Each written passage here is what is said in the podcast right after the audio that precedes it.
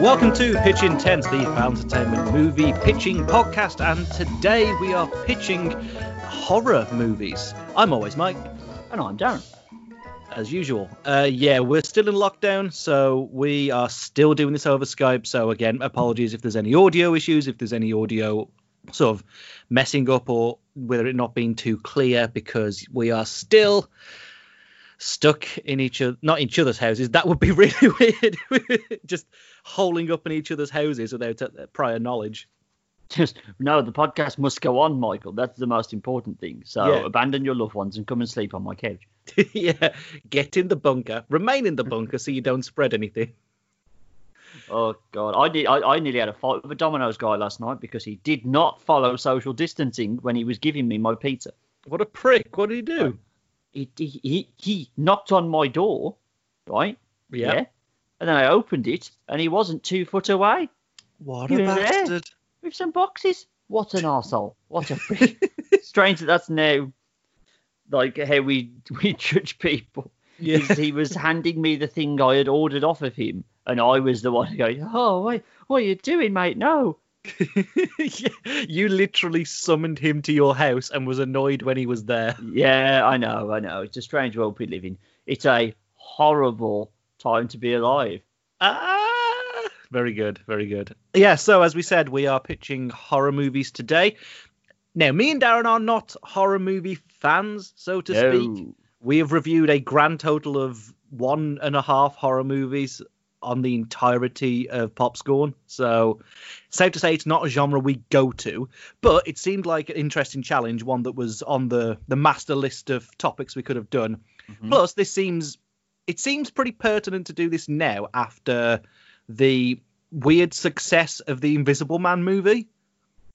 Yeah, uh, that was that kind of caught everyone off guard, and it's now made. I think Universal have now gone. Oh, okay, we can do the Dark Universe, but we just need to make it scary. Who knew? Yeah, we just need to do low budget Blumhouse films of all of our franchises and actually put some creative effort into making them and not just put Tom Cruise fighting a mummy. And it works. Who knew? When you do horror and make it scary, it's good. I know. I will point out. Now, I can only speak of mine, but we are hopefully steering clear of anything too pandemic-y. Yeah, I've very much not done that. Oh, a little update. Um, Go on. uh, I've, they finally found something that can stop New Amsterdam slash Jesus Hospital. right. Apparently, they filmed an episode called Pandemic that was meant to be their season finale. Oh no. and I went to watch it. Like new season came up on uh, on um, Amazon Prime. We powered through it. Obviously, we have nothing better to do than watch Jesus Hospital. And the actors had to come on and say, uh, "Right, hi everybody. Um, this was going to be uh, like part one of three of their season finale or something like that, but uh, it's literally about a virus that has not many symptoms and has a, an alarming spread rate. So we thought maybe it's not the best." To put that out right now. However, unfortunately, we introduced a new character in this episode that is very pertinent to the other two parts. Oh, so we've stitched all of his. So here's the Asian guy from Lost and all of his scenes stitched together for five minutes, and then we'll move on to part two. Um, so it turns out not Oh, everything is possible at Jesus Hospital. Oh, it God. can be stopped, and they have. My God, I, this is a complete tangent, but they have gone all out on Jesus Hospital to prove that all things are possible this season. Right. Among the things they've tried to stop, the opioid addiction crisis, gun violence, and incest. These have all been topics this year. it's lost its goddamn mind. I need to watch Jesus Hospital. Uh, you sh- oh my god, you should. It's it's actually now driving towards the point. There's one episode where I thought, oh my god, here we go. They're actually going to show that it's Jesus Hospital because praying to God works. Like Oh, like like, it- like actual proof that it works happens in one of the episodes. And I'm like, they're not even trying to be subtle anymore. They're listening to me. They've got my ideas. I so hope that that is like when they eventually have to end the series, he just ascends to heaven and it's Oh. Jesus Hospital, and that would be the best goddamn Well, thing. I mean, especially if they've got a guy from Lost, I feel like they're going down that route because for years people were like, I think they're stuck in purgatory. And eventually they got no better ideas of how to finish Lost and went, yeah, they're basically stuck in purgatory. yeah. so if they've got a lost guy on board, maybe that's what they're prepping us for. yeah, they're like, right, we are listening. If we can't end this show any better, we're Yeah. gonna pull a lost. Exactly, exactly, exactly. Please do watch Jesus Hospital. It's a perfect show to be watching right now because it's such schlock, but it's it's it's well put together schlock for the most part. Fucking hell. Anyway, um, so yeah, we've avoided anything too virusy, uh, hopefully, but uh, I think we're going to have two very different ways of going about this. I think we are. Um, and I say, as is tradition. It's not tradition, but the last two pitches, you went first, so now it is my turn. Mm-hmm. So we're going to start with mine. Um, so, like we just said, I'm not particularly a horror movie fan. That's why I've kind of gone down the horror drama route. Mm-hmm. Um, and it is based on. I don't want to say based on a true story, and I don't want to say based on true events because they mean, both mean very different things. And if I say true story, then that means the bits I've invented are horrible. And if I say based on true events, it's just well you've stitched things together and made a story out of them. Mm-hmm. So I'm going to say it is based on a true life. How about that? Okay, that sounds about right. Cool. Okay. Uh, so my movie starts with a cold open. Uh, it's set in Budapest in 1936. It's an evening at a small cafe, and a man named uh, Jean Boros walks in and sits alone at a small table. After a few moments spent lighting a cigarette, he holds his head in his hands before approaching the gypsy band playing in the corner and passing them some sheet music, asking them to play the song written down on the notation. And they do. During the song, uh, Jean wells up with tears and sits motionless at his table. And as the song reaches its crescendo, Jean pulls out a handgun and fires two rounds into his chest. There is panic in the cafe, and the owner storms out from the kitchen and yells at the band, You fools, don't play that accursed song, you'll kill us all. The camera pulls out from Jean's body to show the title on the sheet music sitting on the stand, and the title is Gloomy Sunday.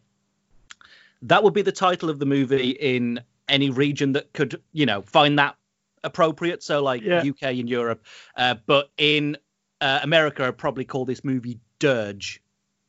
Right, I I'm sorry, but I thought they turned the sheet over and it said Lavender Town music. oh no, it's the curse song. I want you to keep Lavender Town in mind because it's very similar. Beautiful. This is an absolutely true story based on a song that causes people to commit suicide. So, Oh, it is the Lavender Town. yeah. Sorry, Yes. I've ruined your movie. Carry on. No, it's fine. Uh, okay, so we're gonna from the title of Gloomy Sunday, we're going back three years to 1933, where we meet the main character of our story, Rezo Seress, who's being played by Domhnall Gleeson.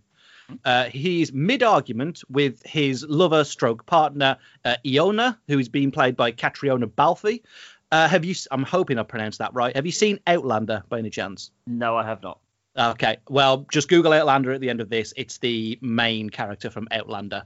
Uh, the two are currently having a heated argument, which ends in them splitting up.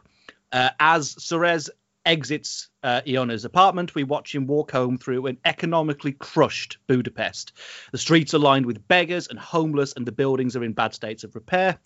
Uh, nearby to Rezo's building, when he gets home, a man has been dragged into the street and is savagely being beaten by members of the Arrow Cross, which, if you don't know what that is, that is the Hungarian section of the Nazi Party. So, uh, late at a later point in time, at the Kispipa restaurant, which is a real restaurant in, in Budapest, uh, Rezo is playing the, the piano. He is a composer by trade. Two men enter the restaurant where he's playing, uh, one of which is a poet called Laszlo Javor, who's been played by George Mackay from 1917. Uh, during this performance, Laszlo takes note of the playing style and the nota- the notation, the compositing style of Reza Seress, uh, and notably a song that he's t- titled called "The World Is Ending," uh, which is a song about shrapnel raining from the sky and blood red people lining the streets. And when it ends, Laszlo approaches Rezo and says, "This music is beautiful. Who wrote this?" To which Rezo replies, "Well, I did." Uh, the two have a friendly conversation before parting ways. A few days later, Rezo, still depressed from the separation with his lover, walks along the bank of the Danube River, uh, where he stumbles across Laszlo, writing with visible anger and sadness on his face. And the two start up another conversation where we learn that Laszlo was rejected by his muse and feels brokenhearted after this rejection. He asks Rezo to take a look at a poem that he's written, which describes a man inviting his forlorn lover to his own funeral, uh, with the subtext being that the funeral is a a product of suicide that has been sort of meditated and planned. Uh, Rezo comments that "The World Is Ending," the song that he was playing at the Kiss Papa restaurant, uh, would actually fit the meter of this poem better, and starts to whistle the tune to it as Javor recites the words to the beat. Uh, the two walk along the river, collaborating on the work, which leads into some time and perhaps a small little montage of the two working together to write the song Gloomy Sunday. Uh, the song is then performed at the Kiss Papa restaurant by the two men to a positive response, apart from a single person in the room uh, who is a music publisher that Rezo has invited um, to, to the restaurant that evening to get the song out there. Uh, the man says to Rezo, It's not that the song is sad, but there is a sort of terrible, compelling despair about it. I don't think it would do anyone any good to hear a song like that.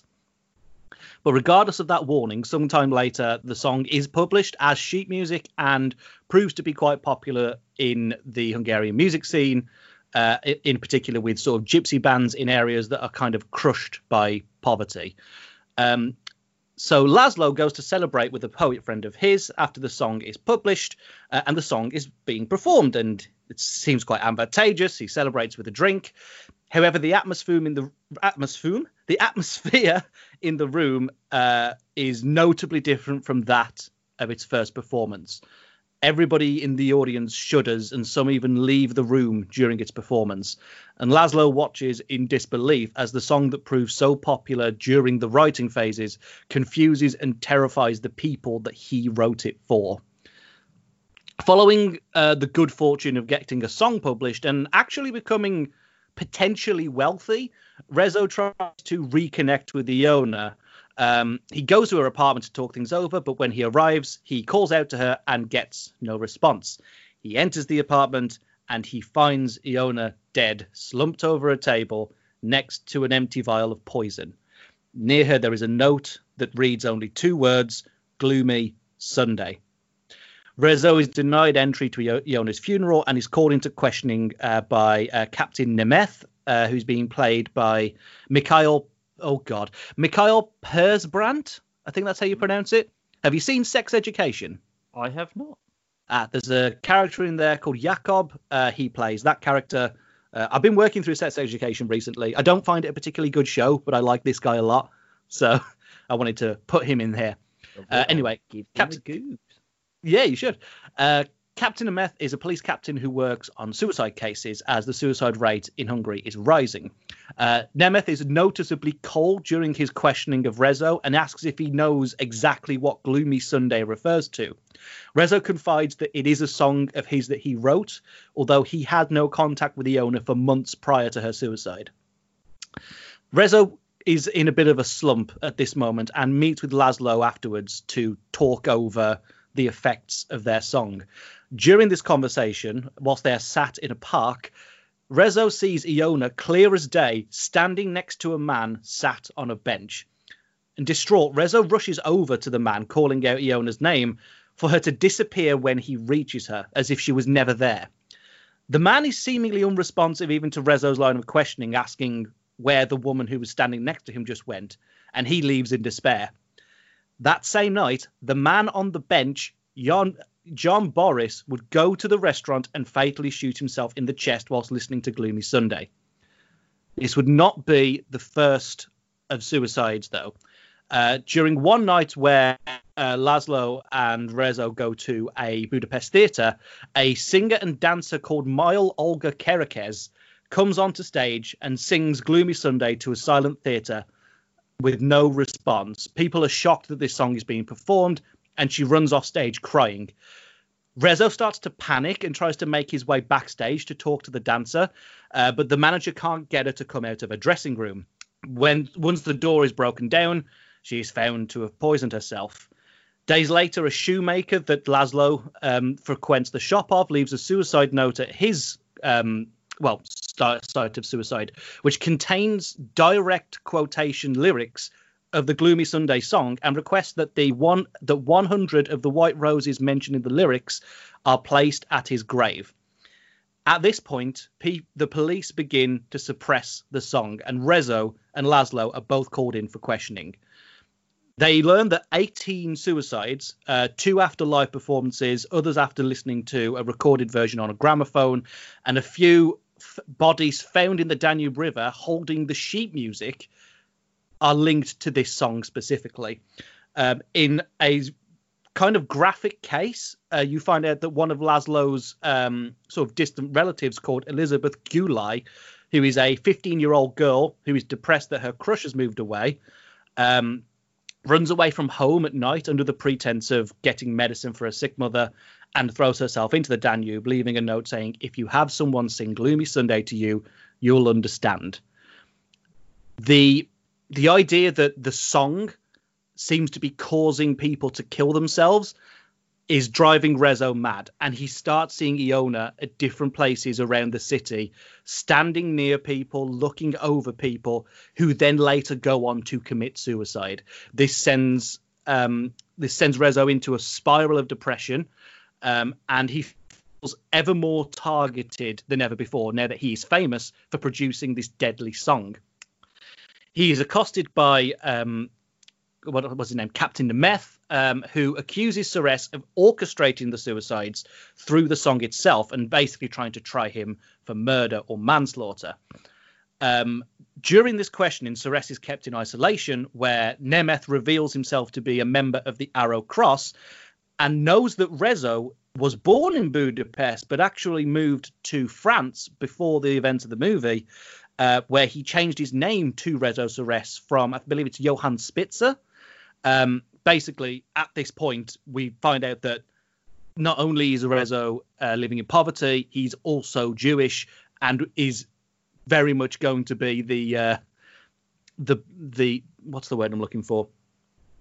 Help me out here, Darren. I'm trying to think of a word. He's going to be a target for persecution. I was going to say poster child, but uh, I feel that would have been a bit off base. Probably would have been a bit off base. Um, at this point, Nemeth hands Suresh over to the Nazis. He's sent to a camp in Ukraine. Laszlo, seeing the effects of this song, flees to France, uh, and we get this beautiful sweeping shot of Laszlo running through the city, trying to get out of Budapest, um, where people can be seen crying in the streets and singing the song's lyrics. And as he crosses one of the suspension bridges, we just see a line of people jumping into the river, all holding the sheet music. So yeah, again, that because of just I was t- saying this to you before the episode, it's just a succession of people dying. It's kind of not interesting. Uh, the epilogue, though, and again, I do want you to bear in mind this in terms of Rezo Suresh's life, this is all a true story. Um, the epilogue of the film would be set in 1968. Um, the shot begins with an identification number tattoo on Suresh's arm from the internment camp. And we pan out to see that Rezo is now a much older, still living in abject poverty, still not having claimed on the royalties that he was owed for this song because of fear of being found out and persecuted. Uh, he spends his days staring out of the window of his own apartment in an economically battered Hungary. On this particular day, though, he sees a young woman put a record player on in the opposing building where the Billie Holiday version of Gloomy Sunday is playing. And upon hearing this music for the final time, Iona appears to him, but instead of towering over another person or standing next to them, this time she stares directly at Rezo. And the final shot of the movie is the camera pulling away from that window as Rezo rises slowly out of his chair, opens the window, and jumps out. so that's basically it. Um, I can provide a little bit more context as to why all of that's happening in terms of history, if you'd like. By all means. Cool. Um, so this is a really interesting story for me because that's um, it's based upon this idea that uh, you know a song can commit some make somebody commit suicide or kill themselves or like there's any form of like mind control there. But when you look at the uh, sort of the historical and economic situation that was going on at this time, uh, it was following the Wall Street crash, so it was just sort of slap bang in the middle of the Great Depression. At that time, um, Hungary's biggest export was grain, and the prices really fell, which basically caused their economy to completely fall apart. Um, and then obviously you've got, um, I think it was Operation Panzerhorst, which is what I'm trying to allude to at the end of this film, where the Arrow Cross Party, which was the Hungarian branch of the Nazis, basically invited the Nazis in to completely suppress Hungary so that they would support them it was fucked. It was totally fucked. Um, but Rezo Seress's life is just so interesting. He could have been a millionaire. He could have made so much fucking money. As soon as it got out in the press that people were killing themselves to this song, uh, both British and American recording artists rushed out to make their own version of it, which led to uh, the Billie Holiday version of it. And the Hungarian suicide song became a big thing. Um, but it's you know, I wanted to make it this film be scary in the sense of you will see people completely lose all humanity and just end their lives mm-hmm. on the occurrence of hearing a song. But the real horror is what was going on is that the people had no alternative. People had nothing to live for. Mm-hmm. And then they would be persecuted, and then their country would change, and then there would be nothing worth living for. So there we go. That's my incredibly upbeat horror movie based on a real story. cool. Well, if you want to like glom onto a trend, you could call it the Curse of La Iona. Ah, uh, yeah, back in. yeah, it's really um, hard to just say things that are just somebody appears on screen, somebody else appears on screen, and then die. Like, yeah, that's the least interesting part of a horror movie because it's literally all visual, and it's hard for me to tell you about that. I, I mean, keep that in mind for what's about to happen. Um, sure. But uh, there we go. Um, no, I liked it. I, I liked its. I liked its gravity. I like the fact that it's not overtly supernatural. Because at one point you say, he was locked in the concentration camp and wanted to get out. So he just started singing the song of the Nazis, and they all just started shooting themselves. and he just walked through the gate. Uh, there was a lot of things I could have done. Like I could have crowbarred in so much bullshit, but I felt like it would be more pertinent and probably even more poetic to it just be it's it's just the tale of these two guys at the end of their rope going mad as their song mm-hmm. proves to be a negative influence on their own country, rather than it being let's use the song as like fucking warfare. That wouldn't be interesting. No, no, I really like that. Um, I I just want to two things. Um, one, I have actually watched a horror movie kind of this week. I finally got around to watching Midsommar. Oh yeah, which I can best describe as an ASMR horror movie. like do if you can do give it a watch. It's it's very interesting, if not necessarily good. Mm. Um, it's and, and yeah, there are some parts of it that could genuinely be cut up into a very good ASMR video. Um, but it, it just it's got Florence Pugh in it. It's got um, oh, what's his name? Oh Jesus. Um, hang on. Got, is it Jesus? Is it Jesus Hospital? It's not. It's not Jesus Hospital. It, not all things are Jesus Hospital, though they should be. Um, you'll know who he is when I say his name. He always plays the weirdo. Uh, hang on, Midsommar cast. This is a complete diversion because I'm buying time before mine. Oh, Will Poulter, who was oh in, yeah, he's got a weird face and therefore has to play like weird bad people. Yeah. Um, and it's got um a guy from uh oh, he's Chidi in um ah Kristen Bell's sitcom about the afterlife. I've no idea. Oh Jesus Christ! What's I'm, called? I'm looking at the, the good place. Says, the good place. Says, the good place. Jack Reynor. Is that the guy?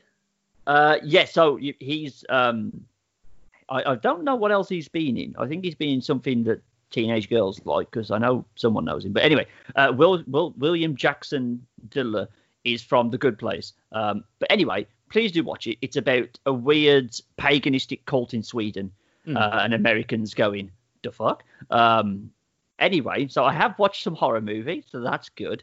Uh, and the second thing is that story reminded me of a story I'd forgot about, like a um, uh, um, like not a horror. It's not a horror movie. It's a true event that's kind of left unexplained. An, an unsolved mystery. That's what I'm looking for. Mm. There was a guy. I don't know what year it was. I don't know where it was. He walked into a bar, shot a guy, sat down, like completely calm, no like hysteria or anything. Shot the bloke in the back of the head. Shot, sat down, and just said, "I have committed murder. Please phone the police. I want to be arrested." And just went away. Didn't say anything. Got put away for life, and didn't even peep. and Was fine about it. And I thought that could be a good idea for the movie, where like you start with that and then kind of make it seem like he basically shot Hitler too.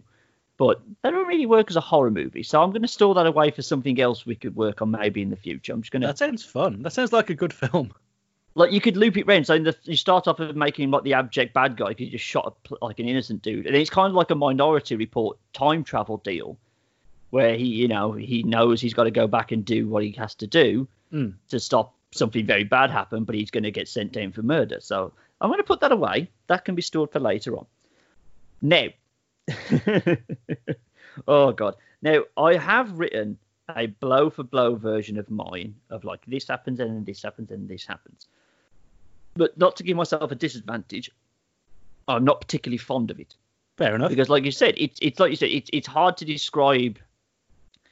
The interesting part of the horror movie is the horror stuff, but it's it's very it's very easy to show. It's very hard to tell and make Yeah. it action set. Because I mean, I can describe an action set piece or a superhero movie or a comedy to you and, and get the points across. But this, you kind of because because most horror movies when they're doing their scaring don't use dialogue.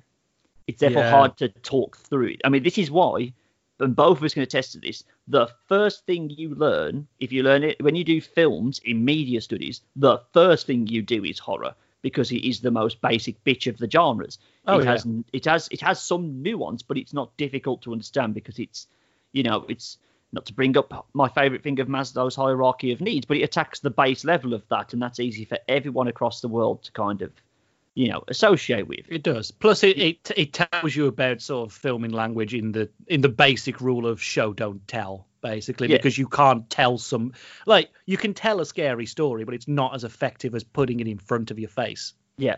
Writing deep characters and wonderful dialogue and, and really intricate action pieces is a lot harder to do than just going boo ah.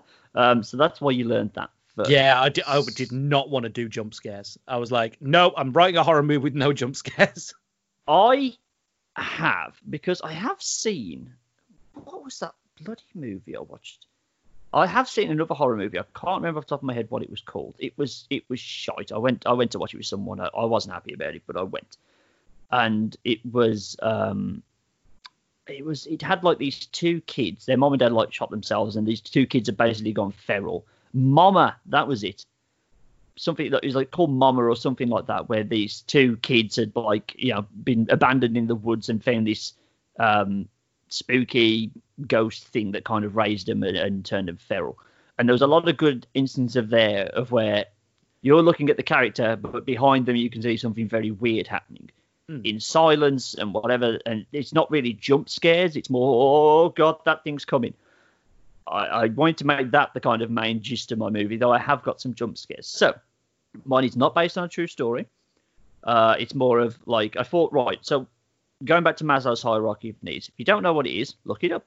Um, but it's basically Maslow's hierarchy of needs is a triangle that explains basic human needs, what you need to do, the five stages of being a human you need to achieve before you've achieved being an elite level human. Um, it starts with base needs of you need air, you need um, you need food, and you need water, and you need shelter. Once you've got those, you then qualify to try and go after level two, which is security and like having all those things long term. Then you move up to three, which is the love level, where you get in um, you know, you have relationships, you can breed, etc., etc. Then you move up to level four, where you get a career and you're being successful, and then you get to level five, where you help other people with their triangles. Um, Yeah. Like God, I love Maslow's hierarchy of needs. Horror, like I said, is easy because it only really affects the base one. I don't want to die. Please stop trying to kill me. So I thought, well, the problem with doing horror movies, in my opinion, in the modern day, is always you have the questions of, well, why don't they just shoot the thing? Hmm. Why, why, why are they going upstairs in the house when they hear the noise? Modern day, I think it's a lot harder to do because there's just so many ways of like, well, phone the police, get a large group of people, do all these things that, that you know happens. And although logic shouldn't always be the be all and end all in movies, I always find it very problematic with horror movies because Yeah, they're that- very shallow, very shallow characters that would have very shallow responses to these things. They wouldn't necessarily go, um, you know, it's the Herbie Fully Loaded problem. Um, Fuck's sake. bring that up again. Whenever you Um, break this out, I'm just I know I'm getting some grade A bullshit. Oh hell yes! So the Herbie Fully Loaded problem, as I've explained before, is that given a certain set of stimuli, movie characters nine times out of ten will not react as normal people would. When the car starts talking, acting of itself, option one is run away, and that should be the only option you have: run away and trying to crush it, not go, huh, and accept it immediately and start racing in the thing, Lindsay. So I'm applying that to horror movies nine times out of ten, I'm like, stop poking the bear. Don't, if you hear the noise upstairs and stuff is moving in the house, abandon that house. It is haunted. Don't try and fix it. Don't try and hold a seance and figure out what the problem was. Just fucking move. Get, Um, get the matches, burn it down, claim on the right. insurance. So I thought, if I'm gonna do, I'm only gonna do this once. This horror movie thing. I thought, right, you have to take it to a time where modern conveniences are not an immediate option, where you can't just leave, where you can't just shoot a thing. You have to take back to the most primitive, and I mean that literally. We are doing not the Neanderthal horror movie, but close to it Okay. because I thought when were humans the most um, vulnerable? Because at the moment we own the world, we have dominion over every land and sea that we see. Back then, when humans were just kind of getting their footing, stuff could eat us, stuff could hunt us. We were not necessarily the dominant species. We were getting there, we were doing pretty well for ourselves, but there were still like saber-toothed tigers that could eat us and stuff like that. So I thought that's where you do it because you're taking humans back to their most vulnerable. And that's all horror movie is. It's about making the audience feel vulnerable, like bad things can happen to them. And that's how you create tension. So, with that in mind, this is set in 10,000 BC and it is called Shadow. S A H D O W. So Shadow, but split in two okay. and it's set during the time of primitive man. So they're not Neanderthals; these are like early Homo sapiens. yeah. Um, and it's going to be set in what is now modern day Romania, Okay. um, where. So I'll, I'll I'll save the elevator pitch for later on. I'll- When when the reveal happens, I'll show you the reveal. okay. So um, the basic gist is this. I'll, I'll I'll do the. It's also got a cold open, and then I'll kind of get into the the the finer details. So um, we open on an elk moving through very snowy woods. Uh, it is a little away from its pack as the sun is setting, uh, and we see it eating berries. Uh, the wind rustles the, the branches, and the elk kind of looks up, but nothing is moving, so it kind of goes back to eating what it was. Um, it starts to move back to its herd, but then a branch snaps, and we see reflected in, eye, in the eyes of the elk uh, a figure running towards it in slow motion. Uh, the elk bolts, and the whole herd runs um, for it. As several men in big animal furs give chase with spears. Uh, the men are shouting "Tala, Tala, Tala" as they keep pace with this elk. Uh, as one of them breaks from the herd, one of the elks, uh, the men all follow it, and soon spears are flying. Um, they miss, and the elk looks to be clear as it's kind of outpacing the men. But then all of a sudden, a man drops onto it from a tree, breaking its legs upon impact. Um, the man then raises um, a stone above its head and smashes the elk's, uh, the he- elk's skull straight through. Uh, the man, Tok Vu, uh, who's going to be played by Jacob Anderson from um, Game of Thrones. He was uh, Grey Worm in Game of Thrones. I know you'd like that. Um, he crushes this elk's head and then starts leading the war chant of Tala, Tala as the rest of his um, hunting party kind of gather around him. Boom, cut to titles, Shadow. So, the Tala tribe, uh, let me just scroll down. Uh, the Tala tribe of about 50 strong are moving to the New World. Uh, ethnically, they are all from Africa, um, you know, because that's where Homo sapiens and Neanderthals kind of originated from. So we're sticking with that. Mhm. Uh, but they've been migrating for decades out of the harsh deserts of their homelands and into the colder climates. So they've kind of gone.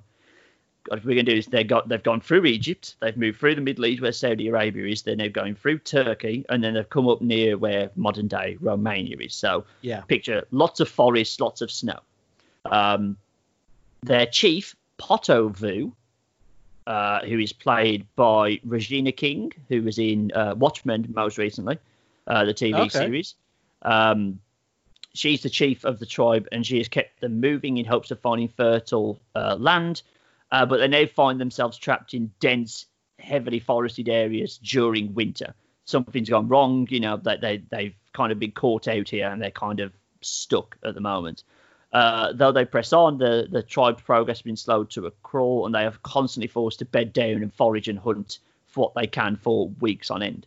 Uh, Tok Vu, our main character, is the son of Poto Vu, and he leads the uh, hunter party um, as they wait for their shaman, Olo Zast, um, to figure out their next move. The shaman will be played by uh, Rob Morgan, who you'll know as Turk Barrett from the MCU Netflix series.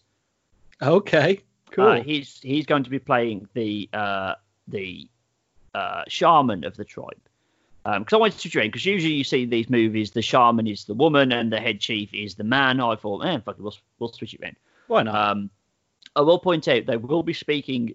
I, I, I kind of went back and forth on this. I'm like, do you have them speak like in uh, Far Cry Primal, like make up a Neanderthal language and have them speak that, Hmm. or just have them speak basic English? I'm going with basic English because I want it to be accessible.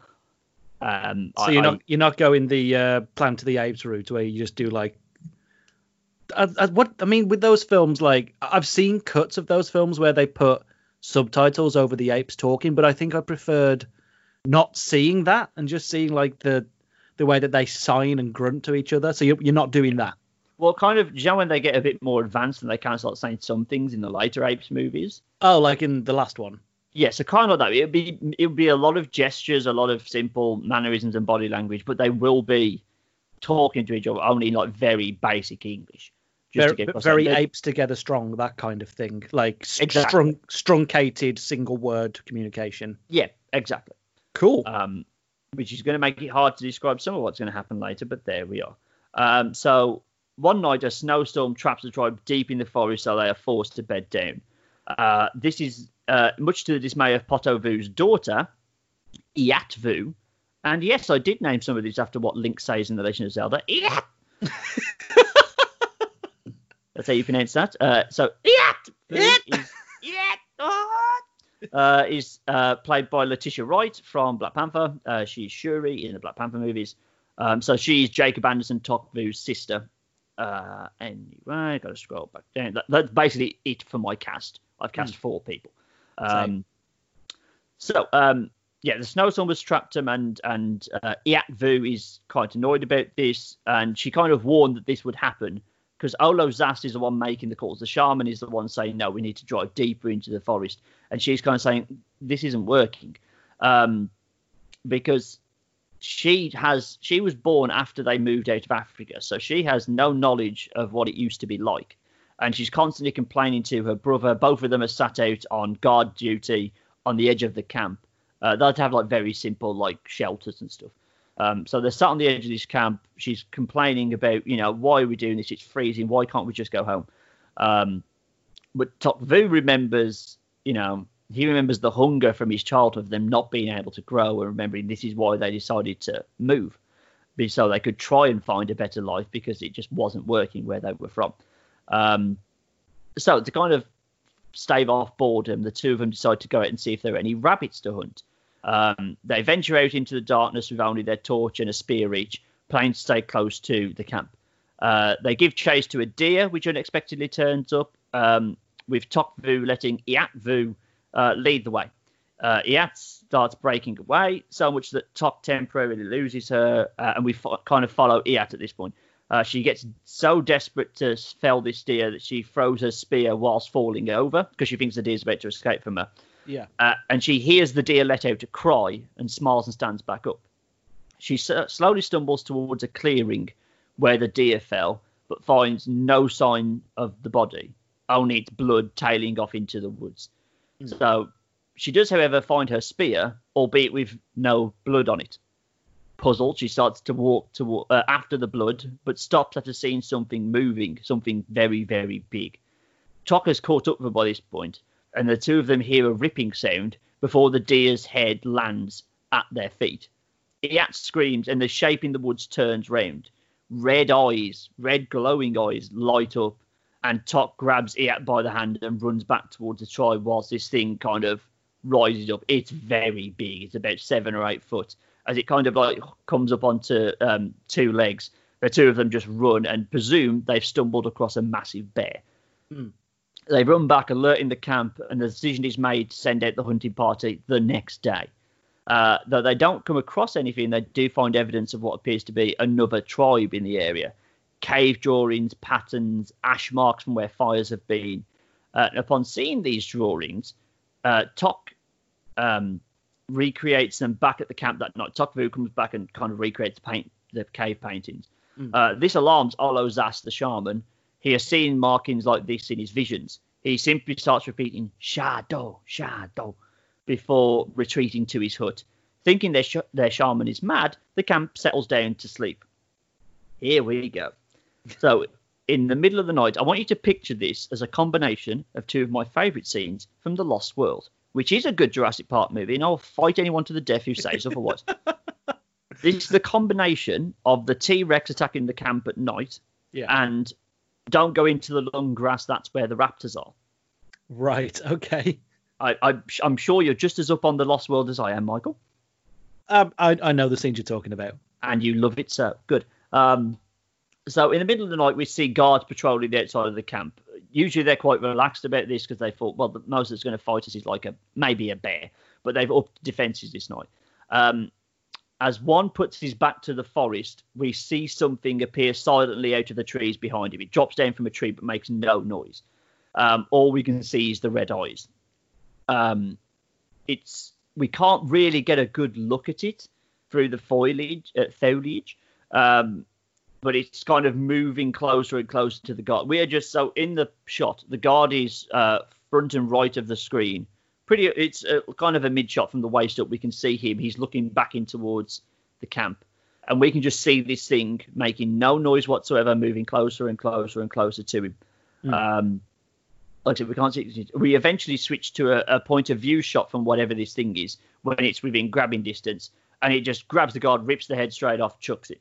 Um, but the only sound we hear is a strange shuddering breathing of the creature whilst we're in the point of view mode.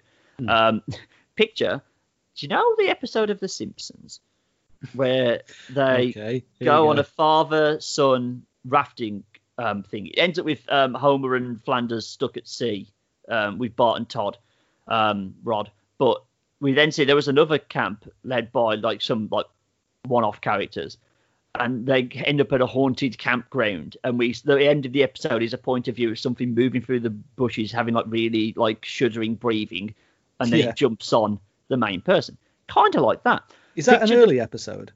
Uh, no, I think it's like episode. I haven't watched it yet. We're playing through The Simpsons on Disney Plus. I'm into season three and it hasn't happened. It's like six and six, seven. It's in the golden period. Yeah. Um, but yeah, so picture picture the breathing, kind of like the Dementors from Harry Potter, of just like Right. cold, like rattling kind of breathing. Um, so we see the other guards being taken at this point.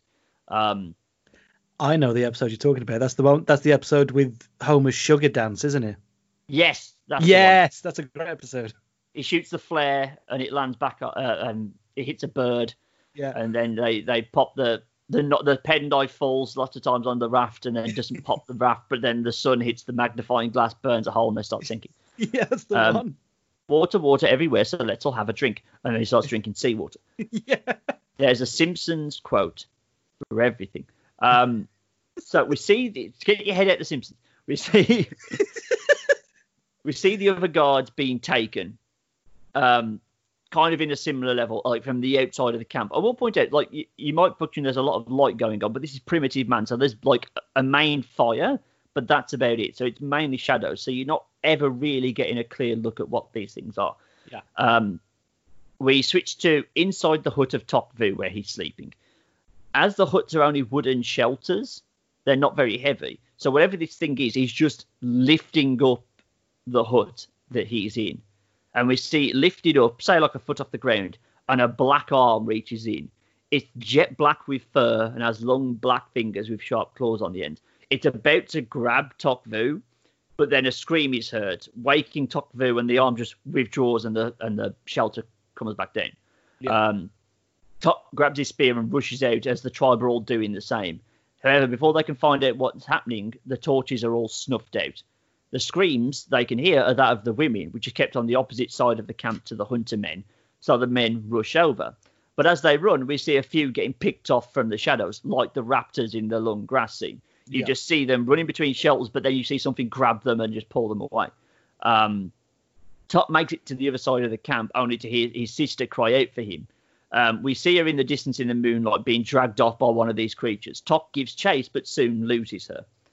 Um, so this is where I, I wrote most of this in two. Uh, this is a two sittings job. That's where the first one finishes, and this is where I came back to it weeks after going right. You've got to finish this goddamn thing. Just get it down. um, so this is where this is where the scary stuff would really be happening. But again, it's kind of hard to describe it. Tok become. I want you to see if you can see what I'm doing here, Michael. Okay. I- I'm hinting towards um, another major hor- horror um, stereotype slash icon, but you, you'll see. Tok becomes aware that he's by himself. Uh, he can't even hear the rest of the tribe. He moves through the forest until, until he sees light in the distance. He moves towards it, but from a low camera angle, we see something moving above him. So we're now on a shot. We're following Tok Vu. We're low angle looking up towards the canopy. I think I figured out what you're doing, but Okay. keep going, keep going. and we can see something moving above him. Um, as he approaches the light, an animal swoops down on him. It sends Tok Vu flying. Whatever was flying above him has now swooped down to get him. Uh, it sends Tok Vu flying, but he uh, gets up and starts running. Soon, more than one of these animals are chasing him. It's smaller than the creature that attacked the camp, and it has wings. Um, one eventually lands next to Tok. It's a giant fucking bat, like a proper big primeval fucking thing. It's huge. Yeah. Um, it's about the size of like say it's about the size of uh, a big dog. That type of level of bat. It's huge. Okay. Think picture uh, man bat from uh, Arkham Knight. Okay, that kind of thing. Not with like human legs or anything, more bat like than that, but that type of size. That hedge. Yes, exactly that hedge. Um, Tok continues to run as the bat scratch and bites at him, but he manages to ground one with a spear through the wing.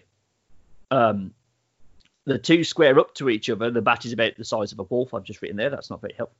Um, as it screams and charges at him, Tok spears the thing through the goddamn face.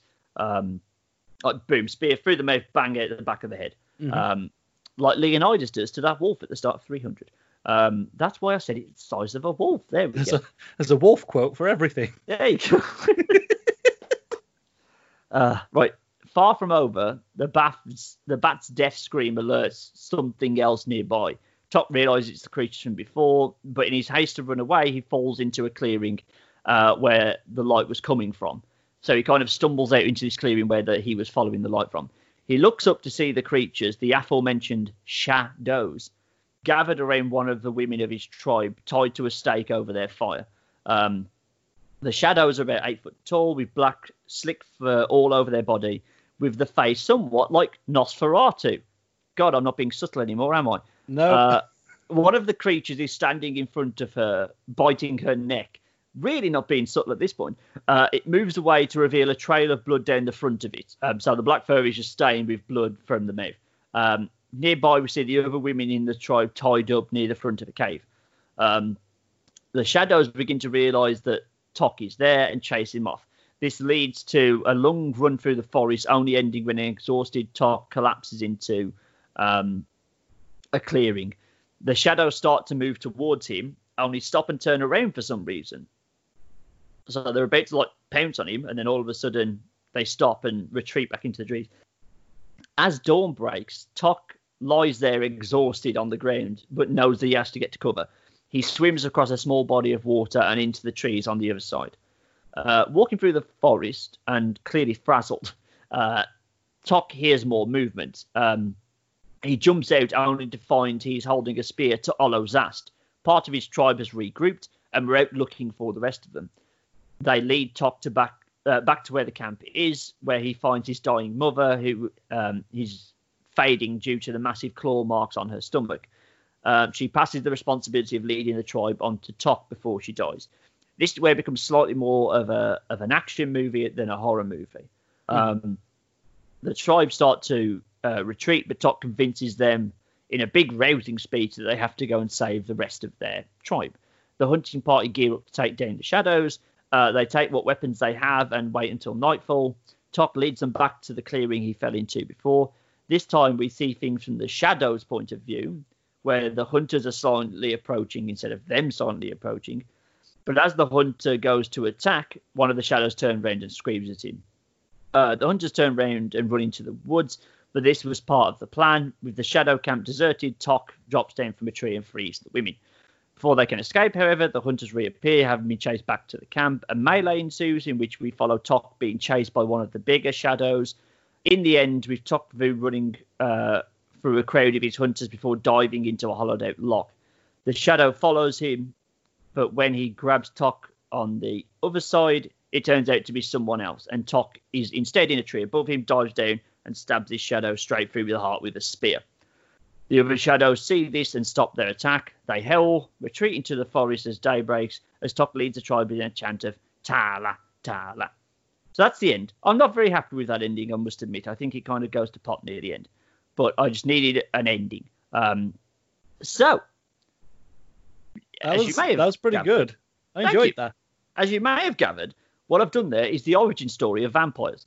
Yep. So what what I want to like kind of do is just say we always think of vampires as being like a relatively new I know it's like medieval times, but you know they're they're something demonic. They're something you know otherworldly. This just kind of shows like at that point Neanderthals were kind of splitting off and humans were starting to split off and, and became Homo sapiens. This is just if it went a slightly different way because back then isolated evolution was much you know bigger. Um, this is basically a Neanderthal tribe that kind of went in that direction. They got bigger, they got furrier, they got um, you know much more animalistic in their approach. It's basically a reversion of Neanderthals back to a more animalistic type. Yeah, and I thought, well, that that makes them more interesting, like because then they aren't like some demonic thing. They're just what we could have turned out to be. They they you know they are they are as they always should be dark reflections of humanity, mm. and this is taken to you know a literal um, extent here where they are just a dark. They are called shadows for God's sake. Um, and yeah, that's what I thought. I thought, well, I, I kind of want to take it back. We can't shoot them. We can't. We have spears, yeah, but that's about it. They can. They're stronger than us. They can get us. They outnumber us. We don't know. We're on their turf because we're in Romania, which is where Castle Dracula is. So that's where that was. I should have um, twigged it earlier. Do you know? Do you, do you know what I thought that you were doing up until I kind of finally twigged what was going on? Go on. I thought you were doing Predator. Ah. I was like, okay, you set it this far back, and now we don't even have guns. I was like, fuck, okay, cool, we're doing Predator. Ah, oh, and then I was like, and then as it slowly came, I was like, oh fuck, that's really good. Yeah, I thought, well, it, it, it ties it in. It's not like some new supernatural thing that gets used for one movie and then dropped. It just gives it gives vampires a, a, an origin story. And then they said, well, because this is them realizing, well, you know, it's, I know it's primitive, but they're like, well, we can't fight humans because they'll just have resolve. We are they are not stopped by sunlight, etc., etc. We need to be more manipulative. So this is where they first come in contact with Homo sapiens, mm. and then start to kind of you know their their their evolution goes down the path of well we need to look more like them, and but that way we can kind of so we have to get them we can't get them physically is what I'm driving at here. They outnumber yeah. us. They're they're you know they're, they're faster than us. They haven't got some of the weaknesses we have. We need to be more seductive and sexy. Um, and it makes vampires scary again because my god, do vampires need a shot in the arm at the minute because it's just not going well for them. Oh god, and, yeah. And this, I think, helps that. You know, they're back to being the scariest thing imaginable. They're a lot bigger than us. They're, you know, they they they're stronger than us. They can goddamn rip clean off the heads. And I like the idea of just seeing them silently swarm up to people. You know, Mm. it's not necessarily jump scares. It's more, oh god, that thing is coming and I can't stop it. I want to yell at the screen, turn around, you dickhead. And instead, he just gets woof, pulled aside, head off, boom, that's you done. That's yeah, pretty cool. That's pretty so dope. that's my pitch for Shadow. Like I said, that last bit you can kind of tell I was I was rushing towards an ending, and it just turns into a bit of a an action movie. I like the reversion of like the scene from the Shadow's point of view of them being hunted by the hunting party, in a reflection of what happened earlier in the hunters camp. Um, but yeah, that was Uh, my idea. I do admire your um like the idea that it does actually have not a happy ending, but you know what I mean. Like there are survivors. There there are there Yeah. are people that will live to tell that tale, which will then spin out to be the legend of vampires and Dracula and stuff like that. I appreciated that because I can't think of like and even my pitch is guilty of this. It can't not kill the main characters. Like it, hmm. it has to go to that point of the, the this threat is so great that it consumes our main characters. And you haven't done that and it works and i appreciate that it really really works as a it's that's not the final note of that story. Not saying you could spin a sequel off but like you can then see where the legends come from Yeah, exactly. That's why the bats were there. That's why you know they they were well. Because I wanted it to be the problem with some of these things is I thought well, if you do primal, it's it's I didn't want to just be animals are out to get them. It's you Yeah. know there's no thought there. There's nothing. You know these things are just hunting them like the raptors. They're just doing it because that's their instinct. I want this to be more. You know, it's scarier when the thing that's hunting you is thinking about what they're doing. It's not just you know, it's not just Freddy, not Freddy Krueger. It's not just uh, Jason Voorhees, Mm. who is just an unstoppable thing, or like a, a Michael Myers that's just coming to get you. I wanted it to be a bit more thought out, a bit more um, cerebral in that way, because I think that's scarier than oh the big monster's coming to get me. If oh my god this thing is coming to get me and it knows tactics. Oh shit, what do we do?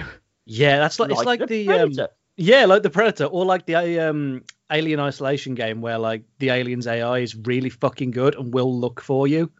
Yeah, like exactly. that that is scarier than just ah blah blah blah blah blah shoot it in the face you know? I think proper horror aficionados could make something out of both their pitches that's more serviceable just by you know properly laying in because that's the thing i didn't want this podcast to go on for four hours which is what i'd need to really describe the slowly building terror of these things coming to get you Mm. like that takes time and trust me you don't want to hear me talk for three hours about the origin of vampires in my shadow movie with only four cast members um, that would get very boring very fast um, it- so that, that works version. Your, yours works in that it is condensed and it is brought down to its basic instincts, and because it's being told in quite fragmented language, that kind of allows the mystery to build, which I appreciate a lot. Yeah, so exactly in in a long form version of this movie, you wouldn't just get to the reveal that oh my god they're vampires straight away. There'd probably be a few more scenes of these things hunting you, and you being powerless to do it. Kind of like when they first introduced um, the uh, oh my god what are they called in Game of Thrones? Um, the others, the uh, the whites. You know what I'm on about? The kind of um, Not the White Walkers. I, I, the White I've- Walkers, yeah, it is the White Walkers. Oh, um, okay, so in the very first scene you see, the very first scene of Game of Thrones, when the White Walker they stumble across one, it just wipes out all of the Night's Watch that are following it, other than one. That Yeah. was kind of the vibe I was going for. Of just you see this thing, you have no idea what it is, you have no idea how to stop it. You can only kind of cower and run away for the most part. But eventually, because kind of wanted a happy ending, and the, and Homo sapiens have to win because then you're creating a Splinter universe where we didn't. You because this is like one of the first tribes to try and colonize Europe, so Hmm. they couldn't all die, and it couldn't just be um, Jacob Anderson's character who survives because then, well, he's not going to be able to. He's not asexual. You know, we need the rest of the tribe there so we can carry on. So, yeah, I'm glad that's out there. I'm glad that's done. We we, we can tick that off the list. I, I feel like both of us, if we had longer form podcasts, we could really flesh them out. But let us know what you thought. Yeah, please let us know whether you think uh, Gloomy Sunday or Shadow uh, is the winner of this by commenting on SoundCloud, giving us a tweet, uh, which will be at FoulEnt, that's F O U L E N T on Twitter, leaving a comment on the Facebook page, same handle, uh, comments on Instagram, same handle. Uh, or you can let us know personally either me at that Mike Owen on Twitter and Instagram, or Darren at the Gutteridge on Twitter and Instagram also, whether you preferred their respective pitches. And I'm not saying there, I was referring to myself in the third person then. That's a bit weird. I mean, that's fine. It's it's a weird podcast. It's fine.